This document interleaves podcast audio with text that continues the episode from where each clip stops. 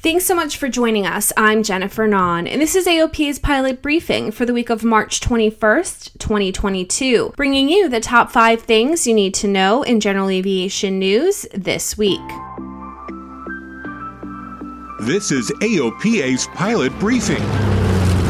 Your general aviation news update brought to you by the Aircraft Owners and Pilots Association. Textron and Pipistrel, the electric aircraft pioneer based in Europe, jointly announced that the two companies have agreed to a deal that will make Pipistrel the centerpiece of Textron's new electric aviation division. Textron's move is likely to shake up the emerging electric aircraft market, vaulting the company that has been a general aviation giant for generations, but not known lately for a particularly fast product development pace, squarely into the front of the pack of contenders, notably including Colorado based Bye Aerospace space that are developing electric aircraft. Montana based uAvionix, most known in the general aviation industry as purveyors of low cost ADSB out products and unmanned aircraft safety technology, has announced its acquisition by DC Capital Partners. uAvionix has been providing safety solution technology for both manned and unmanned sectors of aviation and hopes to broaden its reach into the aerospace and defense industries.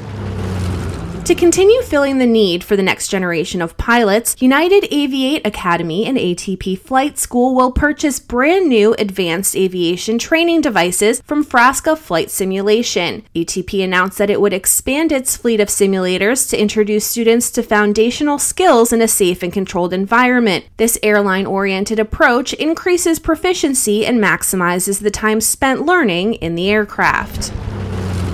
In its first gathering since pledging to remove all lead from the fuel consumed by general aviation piston aircraft by the year 2030, a broad array of stakeholders under the Eliminate Aviation Gasoline Lead Emissions, also known as EAGLE banner, met in Washington, D.C. last week to chart the path forward toward this ambitious goal. The two day stakeholder meeting, held at the National Academies of Sciences, Engineering, and Medicine, brought together more than 170 participants, all representing facets of the GA industry.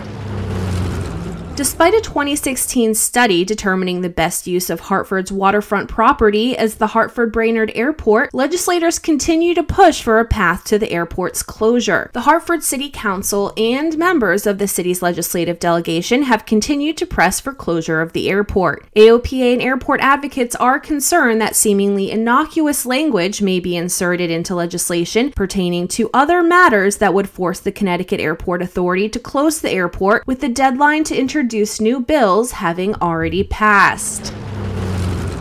To get the full story on everything you heard here today, visit AOPA.org and don't forget to follow us on social media. Thanks so much for listening. I'm Jennifer Non. Fly safe and fly often, and I'll talk to you again next week.